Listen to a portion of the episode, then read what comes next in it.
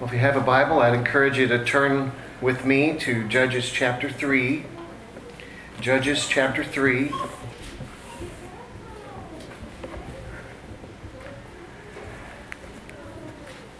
We remember that Joshua led Israel into Canaan. And once he led Israel into Canaan, they began a very long uh, military campaign that was uh, basically successful. And what they did is they conquered all of the primary Canaanite strongholds. But after they had conquered all the strongholds, even though they had done that, you just imagine conquering city states, you know, a big walled city. Once that's defeated, the whole area is still inhabited by people that were living there. So throughout all of Israel, throughout every inch of it, there were remaining Canaanites living there. And so the, the land was divided up among the tribes. And so you can see how those respective tribes uh, were given their land. And so the responsibility fell upon each individual tribe's shoulders to go in and take possession of the land that was given to them and to remove the Canaanites and to purify the land because there were all kinds of shrines and temples and stuff to these false gods, and so uh, this was their responsibility. Now, the opening chapters of the book of Judges is an introduction, it's an overview. And in this overview, we are told right off the bat that Israel failed to do this. And uh, there's a couple of reasons. One is that they lacked faith. Um, what God had tasked them with was unpleasant, difficult, dangerous, and they lacked faith that God would be there for them and that He would drive the people out before them like He said He would do. So there was a lack of trust. Another reason is they're just disobedient. When things are difficult, sometimes people take the easy road. It was much easier to settle and live with the Canaanites than to force them out.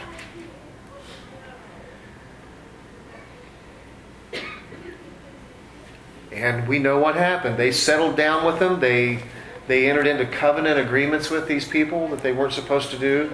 They began to marry, intermarry with each other. And it wasn't long before the Israelites began to adopt their religious practices and beliefs. We also found out something interesting in chapter 3 last week, and that is that all of this was part of God's plan.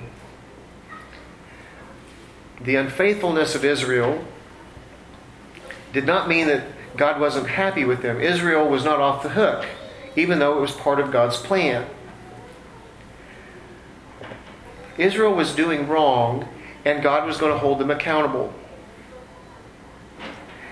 But even while that is true, God orchestrated these events in order to test Israel. And so each generation was tested. And the basic idea of that is that God was teaching each respective generation about Him, who He is. You think about World War II, you know, uh, there's very few survivors of World War II. Sam is not here today, but Sam is a survivor. He was in the Air Force. Before the Air Force was the Air Force. But as that generation passes away, it falls upon the responsibility of the next generation to remember what happened and to teach the next generation. And so God incorporated the unfaithfulness of Israel and the sinful practices of the Canaanites, he incorporated all of that into his overall plan of teaching the nation of Israel about him, who he is. Now, we've talked about this, and um, we talked about how the book of Judges follows these cycles. And these cycles were repeated for more than 300 years. And it's really important for us to understand, you know, big picture of what God is doing. You know, when, when God gave the, the law to Israel through Moses, that's why we call it the Mosaic Law, because it was given to Israel through Moses. But when God did that, it wasn't to just you know, no dancing, gambling, drinking, smoking. It wasn't like that at all. It was uh, a way to live that was supposed to teach them about who God is, who they really are, and to prepare their hearts based upon that information for Christ. Galatians 3:24 says that the law was a tutor to Christ, and what that means is uh, the law was kind of like a gigantic mirror that you just turn right in front of yourself. And when you're looking at this mirror, it's just you. And you begin to get this really clear picture of yourself. So just imagine what it was like to be a Jewish person trying to keep the law. And uh, it was strict and every day and inhabited all aspects of their lives and they failed at it all the time, over and over and over again. So, what happens when you com- totally mess up and fail to obey the law over and over and over again?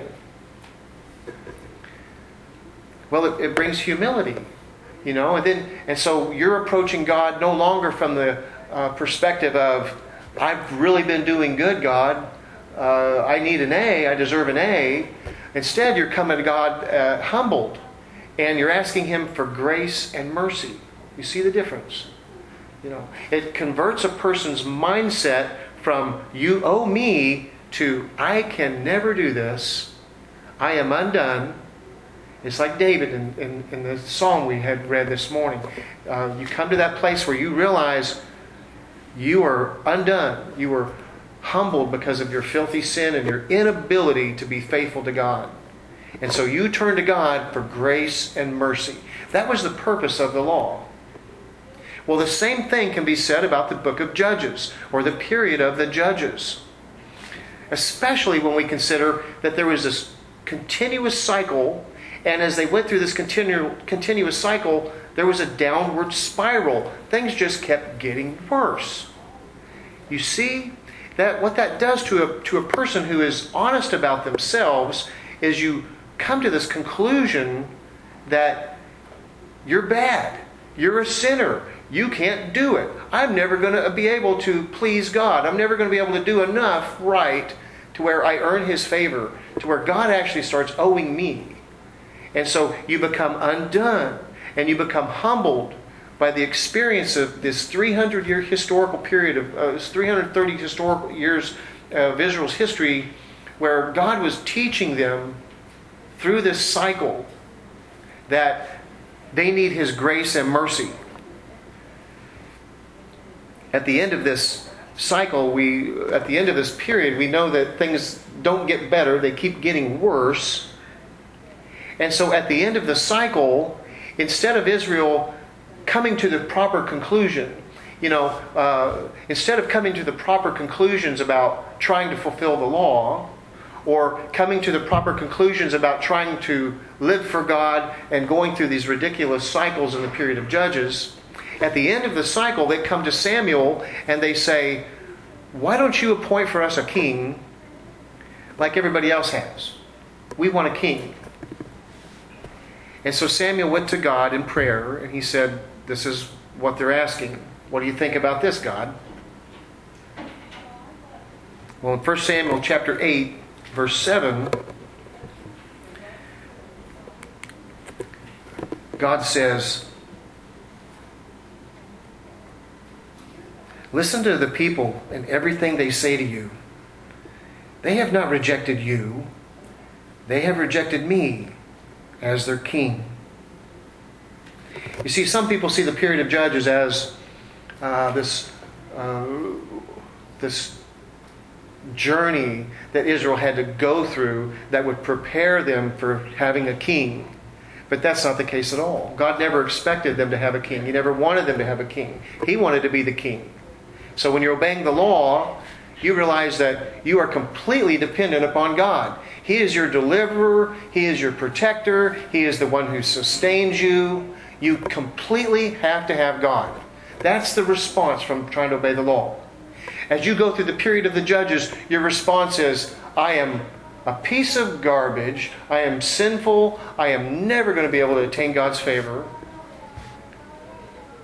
I need him. I depend on him. He is the one who's protected me. Every time we go through these cycles and these these I get myself into sin and I get into this bondage of sin and God delivers me from it.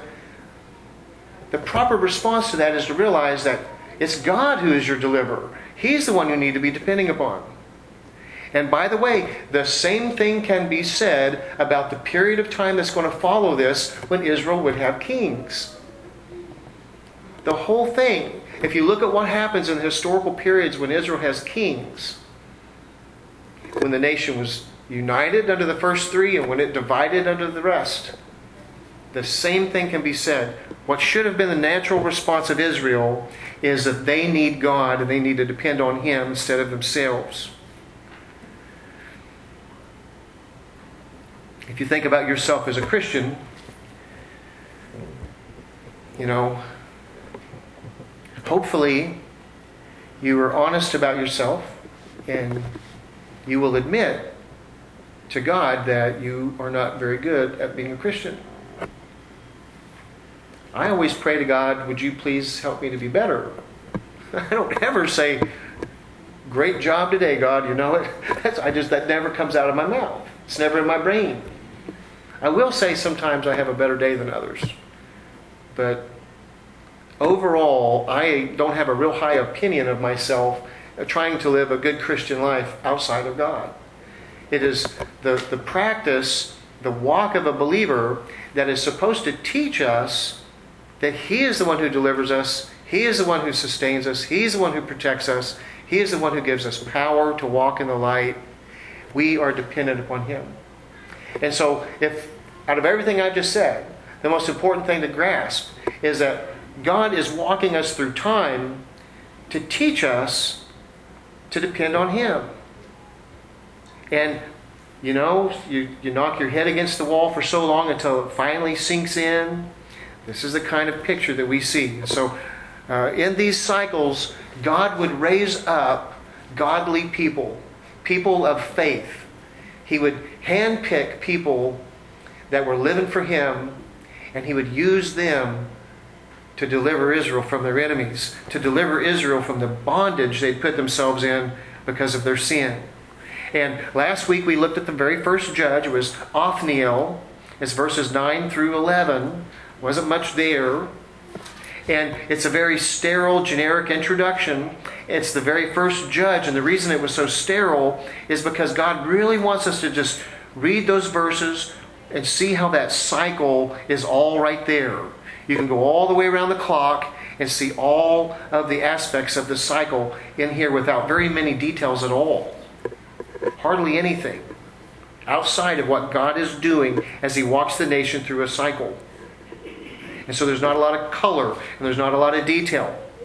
And that's very important because what God is wanting us to do is as we continue to move through this book, as we continue to go through the different stories and things that happen with these judges, we can get bedazzled by the details. Because trust me, we're getting ready to read something that has vivid detail, vivid color. But God wants us to remember the cycle, identify the cycle, see what God is doing in the midst of these incredible situations and stories. And so uh, let's read our passage this morning. Uh, begins in verse 12, and we're going to be introduced to a judge by the name of Ehud. Uh, I don't know how you pronounce that, but let's just go. It's a long E. Okay, Eddie? Eddie. Ehud. All right, so uh, the Israelites again did what was evil in the Lord's sight. And so this is at the end of, of Othniel's uh, leadership as a judge. The Israelites again did what was evil in the Lord's sight. He gave Eglon, king of Moab, power over Israel because they had done what was evil in the Lord's sight.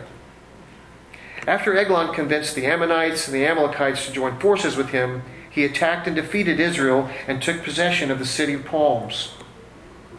The Israelites served Eglon, king of Moab, 18 years. Then the Israelites cried out to the Lord, and he raised up Ehud, son of Gera, a left handed Benjaminite, as a deliverer for them.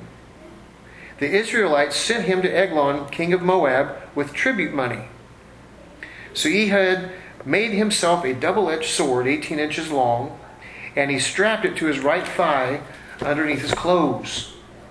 And he brought the tribute to Eglon, king of Moab, who was an extremely fat man. And when Ehud had finished presenting the tribute, he dismissed the people who carried it.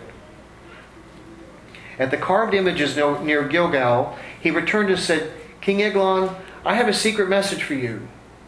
The king called for silence, and all his attendants left him.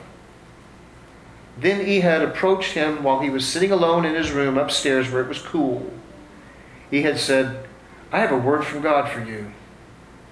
And the king stood up from his throne. Ehud reached with his left hand, took the sword from his right thigh, and plunged, plunged it into Eglon's belly.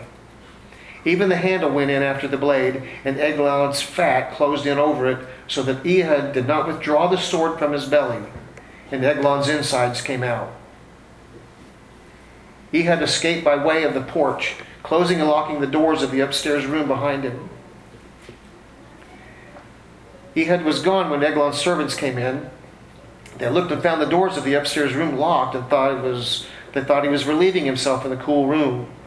So the servants waited until they became worried and saw that he had still not opened the doors of the upstairs room. So they took the key and opened the doors, and there was their Lord lying dead on the floor. Ehud escaped while the servants waited. He crossed over the Jordan near the carved images and reached Seirah. After he arrived, he sounded the ram's horn throughout the hill country of Ephraim. The Israelites came down with him from the hill country, and he became their leader. He told them, Follow me, because the Lord has handed over your enemies, the Moabites, to you. So they followed him, captured the fords of the Jordan near to Moab, leading to Moab, and did not allow anyone to cross over. At that time, they struck down about 10,000 Moabites, all strong and able bodied men. Not one of them escaped. Moab became subject to Israel that day, and the land was peaceful 80 years.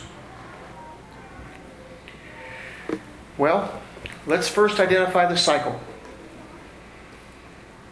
It begins with peace. There was 40 years of peace that ended when Othniel died. It's in verse 11. And then we see Israel doing what was evil in the sight, Lord's sight, and so he punished them. So God gave Eglon power over Israel. Then in verse 12.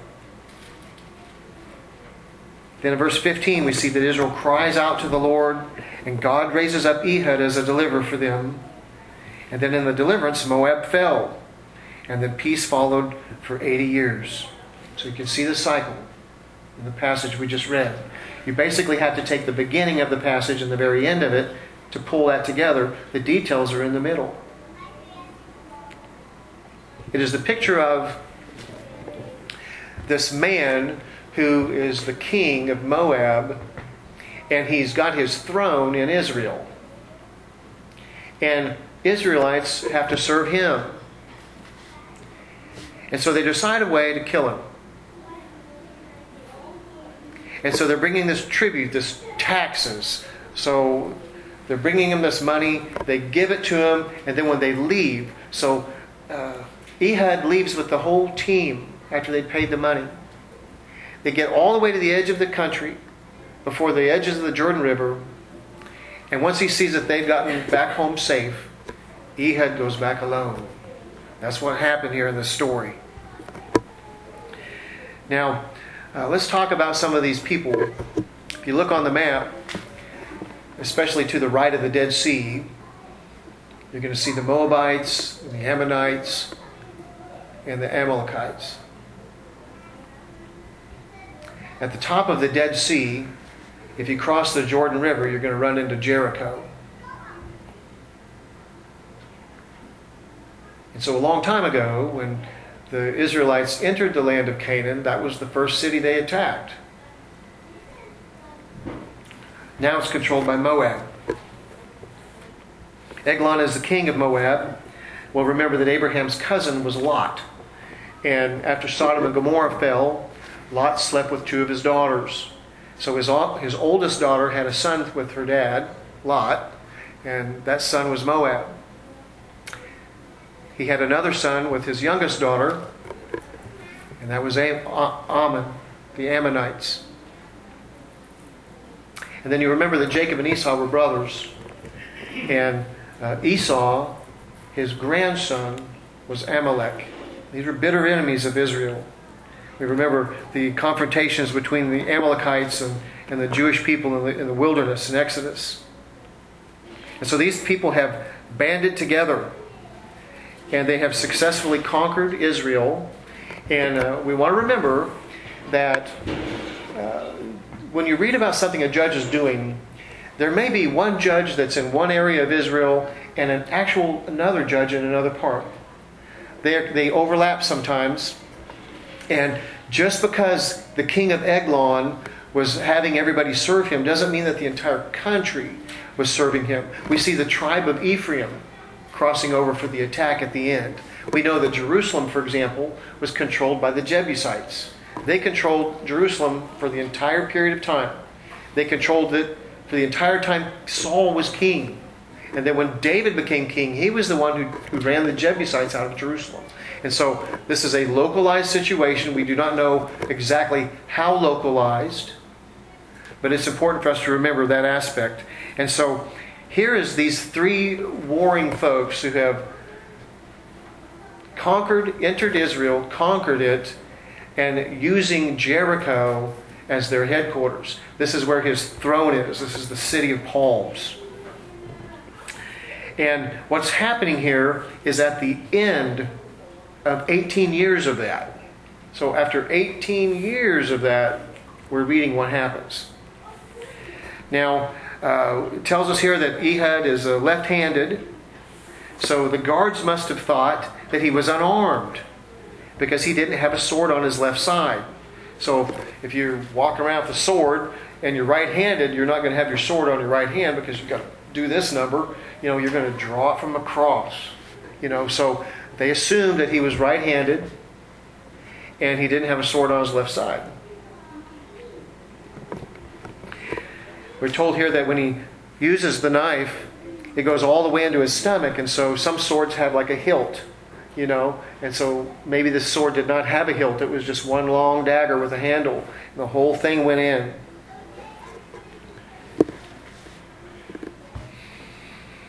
And then we see that when this was when the when the assassination occurred, he locked the doors behind him, and he did that to buy himself time, time to escape time to get back across the river, time to announce to the tribe that Eglon was dead. Why was that important? Because it proved, it proved that God had handed the Moabites over to Israel. So, what an encouragement. It was a great rallying fact that Eglon had fallen. And so, this uh, brought great faith to the people of Israel as they decided to try to take back what these people had taken from them uh, incredible act of courage, what Ehud, Ehud did. Do you remember the courage of Esther?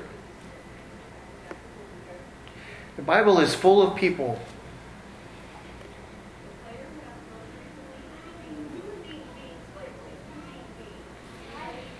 with great courage. I've got a cop story I've wrestled it around. I'm not going to tell it. but I can tell you, I witnessed courage. I'm sure you have. Mothers have done incredibly courageous things for their children.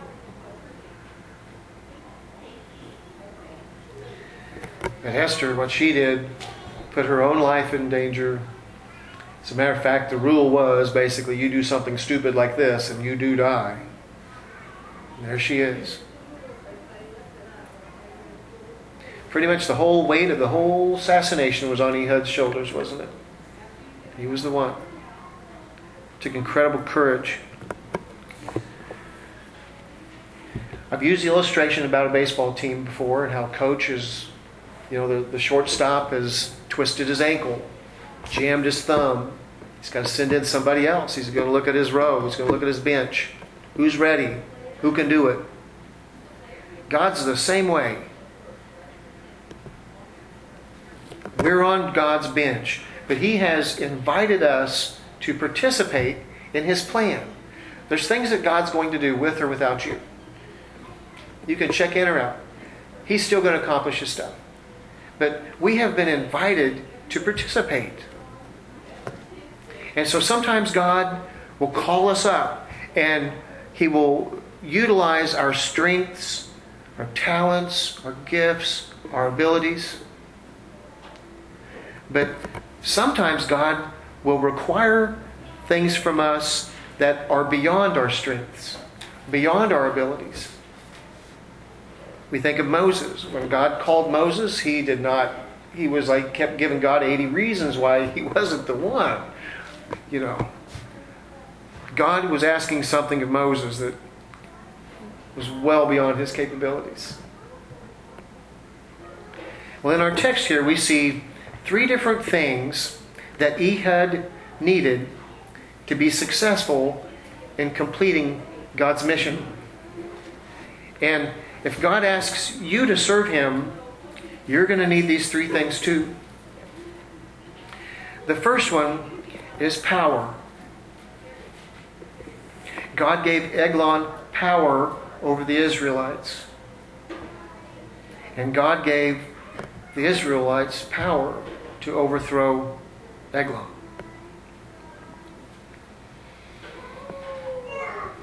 Verse 12 says, God gave, God gave Eglon, king of Moab, power over Israel. So if you and I are going to try to do something for God, God needs to be in it. It's not a solo. Uh, you know, as a, as a Christian, you don't do things on your own. You don't dream up something that you think God needs to do and venture out on your own. He has to be in it. You'll remember in, in 1 John that we studied not too long ago in chapter 5, it says that if we ask if we ask God anything in his will, he hears us and he answers us. When we ask anything in his will. 1 John 5:15. We have what he what we have asked him for. In your Bible there, Verses 9 through 11 is the, is the account of when Othniel was the judge. And you'll read there in verse 10, it says, The Spirit of the Lord came on him, and the Lord handed over the king of Aram to him. Othniel overpowered him. Who is in charge? Who overpowered? Who had the power? So, if you want to live for God and you want to make an impact on your family or your loved ones or people at work, you're going to need God's power. You're going to need Him in your life. You're going to need the Holy Spirit to take control of your life and work through you. If you try to do things on your own, it's kind of like me up here trying to get that sound system to work last Sunday. I, impossible. I didn't have the ability. It was something completely uh, impossible for me. I got mad, you know, but I look around, where's my sound guy? You know, where's those guys at? You try to do something on your own, it's a fool's game. It's a fool's bet. And so this is really important for us as believers. We see that what happened here, this incredible story with Ehud, but the only reason, I mean, just think about what he did. All of the key components of this plan.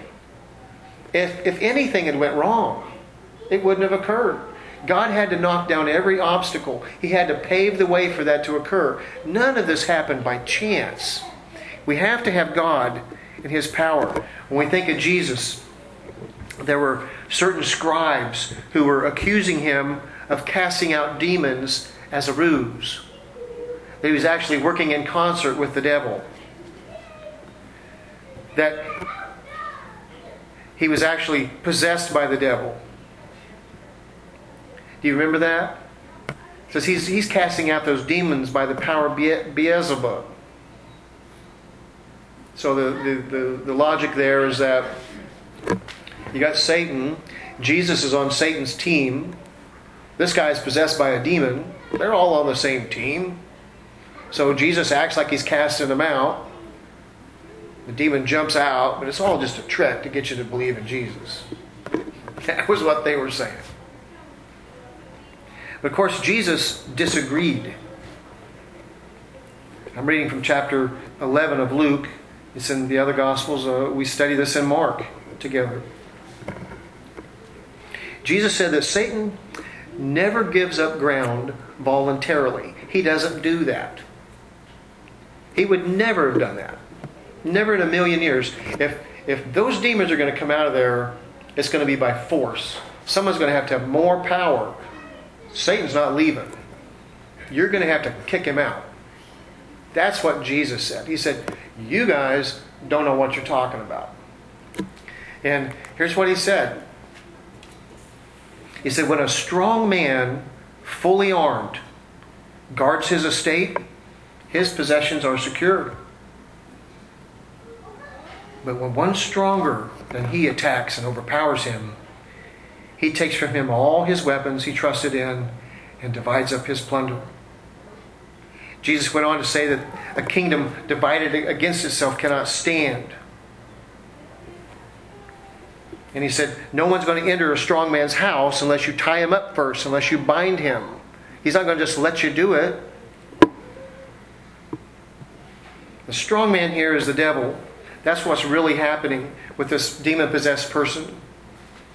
Jesus bind the, the, the strong man was fortified. He, he had his guard up. He was ready to defend himself. But Jesus was stronger, and he overpowered and bound the strong man. And then he entered his house and he plundered. He plundered the souls of men. That's what was rescued. It is a beautiful picture that we have to remember that whenever there is something that needs to occur that God wants to accomplish, you've got to have Him.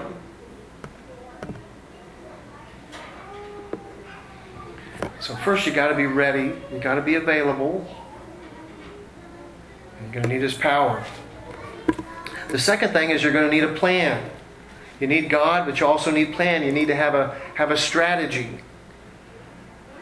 And that's exactly what we see here. In verse 15 it tells us that the Israelites sent him, sent Ehud to Eglon, king of Moab, with tribute money.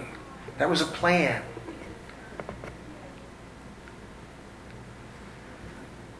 We don't know how that happened. We don't know the, the nuts and bolts of how that fell together, but it could have been something like God impressed Ehud with this idea, or God impressed Ehud or some of the leadership in Israel, some of the godly men and women of Israel, that God had had enough. It was He'd heard their cries.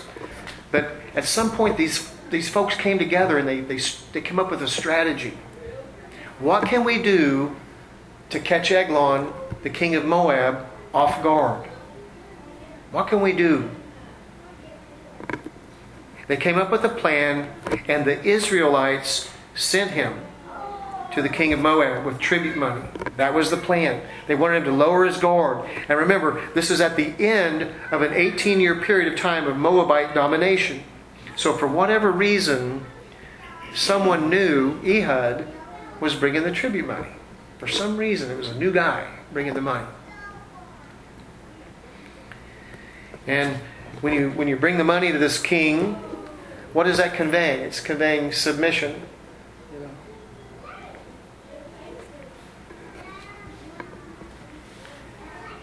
He came there representing Israel with the money.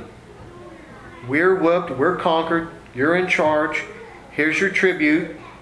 We're, com- we're complying with your payment, we're completely submitting. I'm coming here unarmed with the money. And then after they gave him the money, what did they do? It wasn't like the dollar bill that you leave on the ground with the, with the fishing line tied to it. so when they pick it up, you yank it. They left the money and they left. And they walked all the way out of the country. They were almost to the, the, the fords of the shallower parts of the Jordan. So they were almost, they, it's like right on the banks of the river towards Gilgal were these gigantic stoned images of these, these Canaanite gods. It, it marked the, boundaries of Eglon's territory. So when you cross the Jordan to go into your own land, you had to go through those carved images. And so once this tribute team had gotten all the way to those images and he had saw that they had gotten across and were safe, he turned around went back went back alone. That's part of the plan. The knife was hidden. He was left-handed. They probably thought he was right-handed, but he wasn't. He was left-handed. The knife was hidden. He went back alone, getting them to drop their guard. And you know, when he was coming back alone, unarmed, he wasn't he obviously wasn't coming back to say, "We've changed our mind. Israel wants our money back." You know, it's like when you place the bet and the little ball on the roulette table is spinning around. It's too late to change your bet. It's, it's over. Whatever that little ball's going to do, the deed's done. And so he wasn't coming back there to, to collect. He was alone, he was unarmed, and he enticed the king with this secret message from God. And of course, we know that when he locked the doors behind him, that was all part of his plan to buy time. What am I, what am I getting to all, all this about? There was a, a time not too long ago when God made it clear to me that He wanted me to go in the ministry. I toyed around with it for my whole life, really.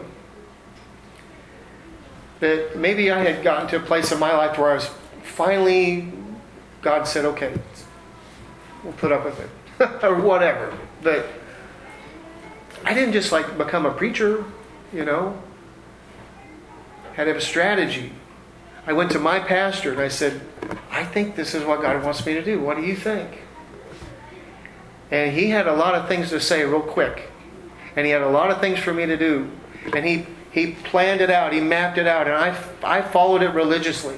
Everything he said, I did it.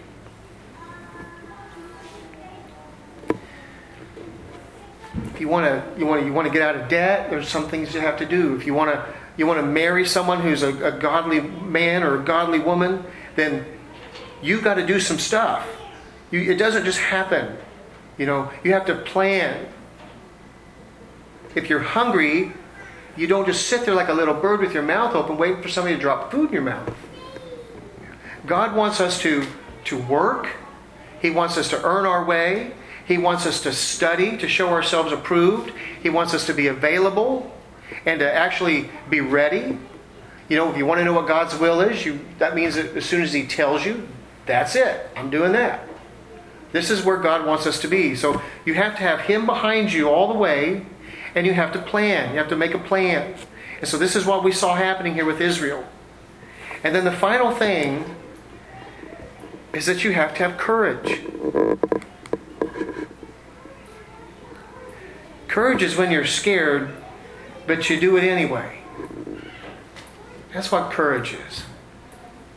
It doesn't mean you're not scared. It's, it's stepping out in faith instead of walking by sight. God wants us to walk in faith. Walking by sight means doing things that make sense to you, not doing things that don't make sense to you uh, taking the easy road, the comfortable road, following the world, following our flesh. That's what it means to walk by sight. But God wants us to not walk according to the ways of the world, but to seek God's counsel, to not try to live without God's counsel, without, without God's wisdom. It's a, it's a disaster waiting to happen. 2 Corinthians 5 7 tells us to, for we walk by faith not by sight. This is the Christian. It takes courage to do it. I talked about these, um, you know, these carved images that mark the boundaries. After Eglon was given the tribute, the team left Jericho and they made it to the carved images near, near Gilgal, there in verse 19. Just think about what we're talking about here. God finally got Israel to a place to where they were ready to obey him. And they got right up to the edge of the Jordan River and it's at flood stage. And they're supposed to cross over, and the first place they're supposed to take is that gigantic city with that gigantic wall around it with that big army. But God had got them to the place where they said, Doesn't make any sense. We trust you, God. and they walked across on dry land because they had courage and they obeyed, they had faith. And so, as soon as they get across, the first place they camp at is Gilgal. Remember that place? That's where they that's where they made that commemorative 12 stones for the tribe, for each one, one stone. So was, when God parted the Jordan River at flood stage and dried the land and they walked through it, each a member from each tribe, each tribe was supposed to collect a, a large stone from the dried up water bed of the Jordan. And when they got across, they got to Gilgal and they erected this monument of these stones so they'd always remember what God did. This was the place where they, they camped out. It's where they, uh, the men were circumcised. It's where they held Passover. Pretty important place. It's kind of like when you think about where you were at when you asked Jesus into your heart. It's a special place. Well, now, that city that they had conquered was controlled by this Moabite king, and they had set these graven images as the boundary markers where Gilgal used to be.